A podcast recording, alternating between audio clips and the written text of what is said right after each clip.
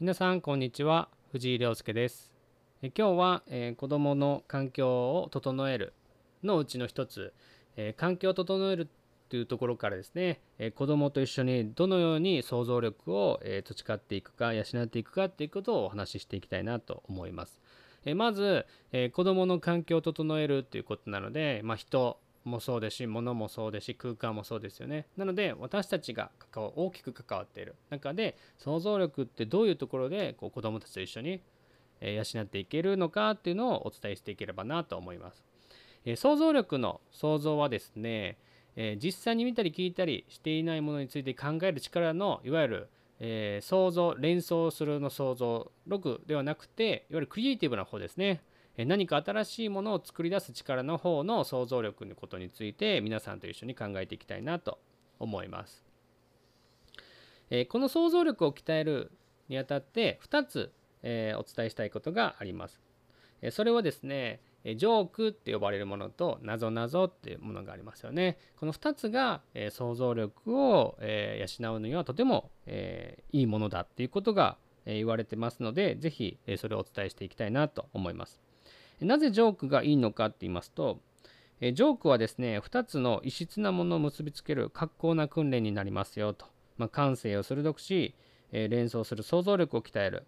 そして、そのそれを、ね、鍛えるためにも、えジョークは起点や頭の、え素早い回転を要求されますので、まあ、硬直した頭、頭脳を柔らかくほぐしてくれると。そして、まあ、想像力クリエイティブの方もやっぱり連想する力が必要になってきますので異なったものを一緒にして新しいものを作るっていう意味では、まあ、ジョークはとても有効だよって、まあ、それをこう簡単にしたものがなぞなぞって言われるので、まあ、子供はなぞなぞ大人はジョークっていう風に見てもらえたらいいのかなと思います。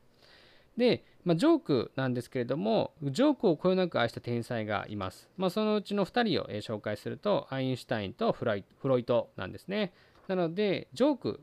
はですね、ぜひこう一緒に、えー、使っていってほしいなと。えー、ジョークはインスピレーションを秘めているとも言われてますので、えー、なんだろう。えジョークは別にいい悪いではなくてですね、頭の体操にもなりますよってことを覚えてほしいなと。まそれを簡単にしたものがなぞなぞなんだよっていうことを、えー、一緒にですね、子供となぞなぞをやるとかっていうのもいいかもしれないですよね。なので、なぞなぞっていうのは言葉の、えー、文字から連想させて何がどうなってるのかっていうのをこう頭を柔らかくしないとなかなか答えが導かれないですよね。まあ、それと一緒で、まあ、それのちょっと上級編がジョークだよっていうふうにも思われます。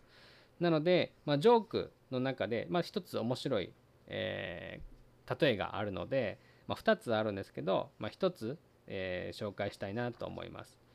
えー、ではお伝えしますよ。えー、子供がですね、おじさんおじさんがいつも吹いているえー、笛をですね、パパが今夜貸してくれって言ってるよって。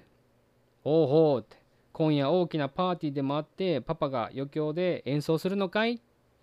違うよ。パパは今夜こそ久しぶりに熟睡したいって言ってるんだよ。これ面白い、とてもユニークなジョークですよね。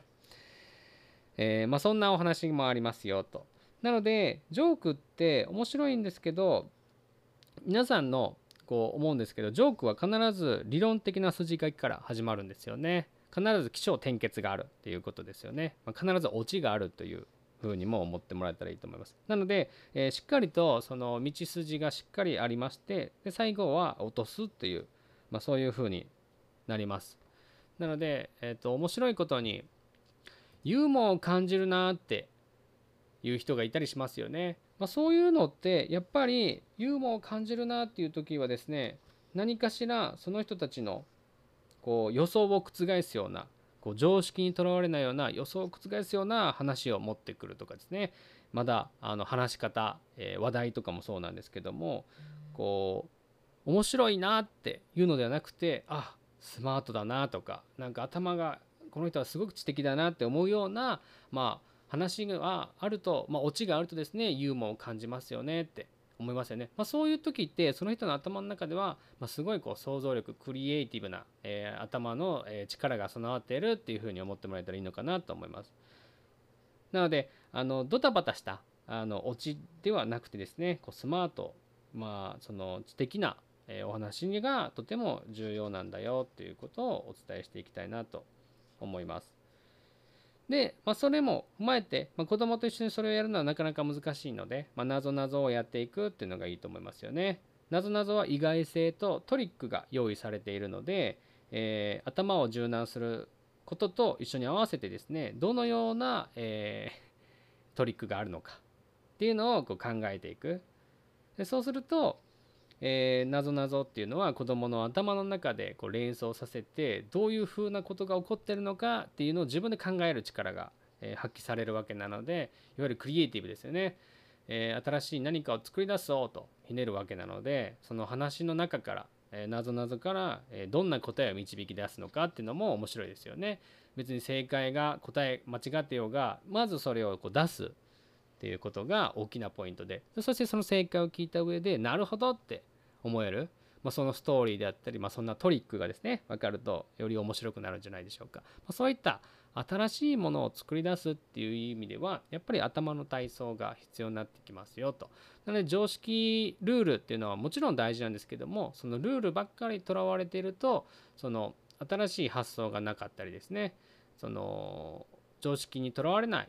想像力っていうのも、えー、なかなか難しくなってきますのでやっぱり柔軟に頭を柔らかく発想はやっぱり豊かにしたいですよね。まあ、それをやるやらないは別にして発想はすごくユーモアを持ってですねやってほしいなって思います。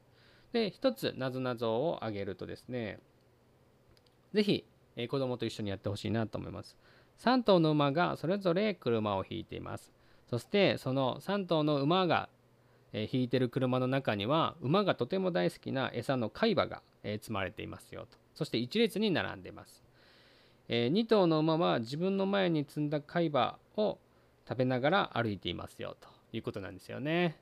えそうすると一体どの馬が一番得をしているんでしょうかっていうなぞなぞがあります。先頭の馬が得してるのかそれとも2番目の馬が得してるのかそれとも最後尾の馬が3列目ですね、えー、得してるのかって、えー想像してほしいんですけれども 3, 列3頭並んだ馬が、えー、それぞれ車を引いていますよって。でその車の中にはですね餌が、えー、海馬が入っています。そして2頭の馬はそれぞれその海馬を食べますよっていうことなんですよね。誰が一番得してますかって考えてほしいんですけどどうでしょうか？正解は一番先頭を歩いてる馬でしょうか？それとも2番目の馬でしょうか？もしくは最後を歩いてる3番目の馬でしょうか。大体答えは出揃いましたかね。では答えはですねじゃじゃん。2番目に歩いている真ん中の馬なんですよね。なぜ？なんでしょうか。皆さんこれ答えも分かりますか？理由がちゃんとありますよって。えー、2頭の馬1列目を除いてや2列目3列目の馬はですね海馬を食べながら歩きますよっていうのがポイントですよね。なので2頭目2番目に歩いてる馬はですね自分の好きな餌を食べながらそして後ろの車の海馬を食べてくれる3頭目の馬がいますのでどんどん荷物は軽くなるし自分の食べれる分だけ食べれるというので2番目が一番得してますよっていう謎々なんですね。すごく面白くないですかね。まあ、こういったものを一緒になぞなぞを作使ったり作ったりですね子供と一緒にやっていくと頭の体操にもなりますしクリエイティブな発想の、え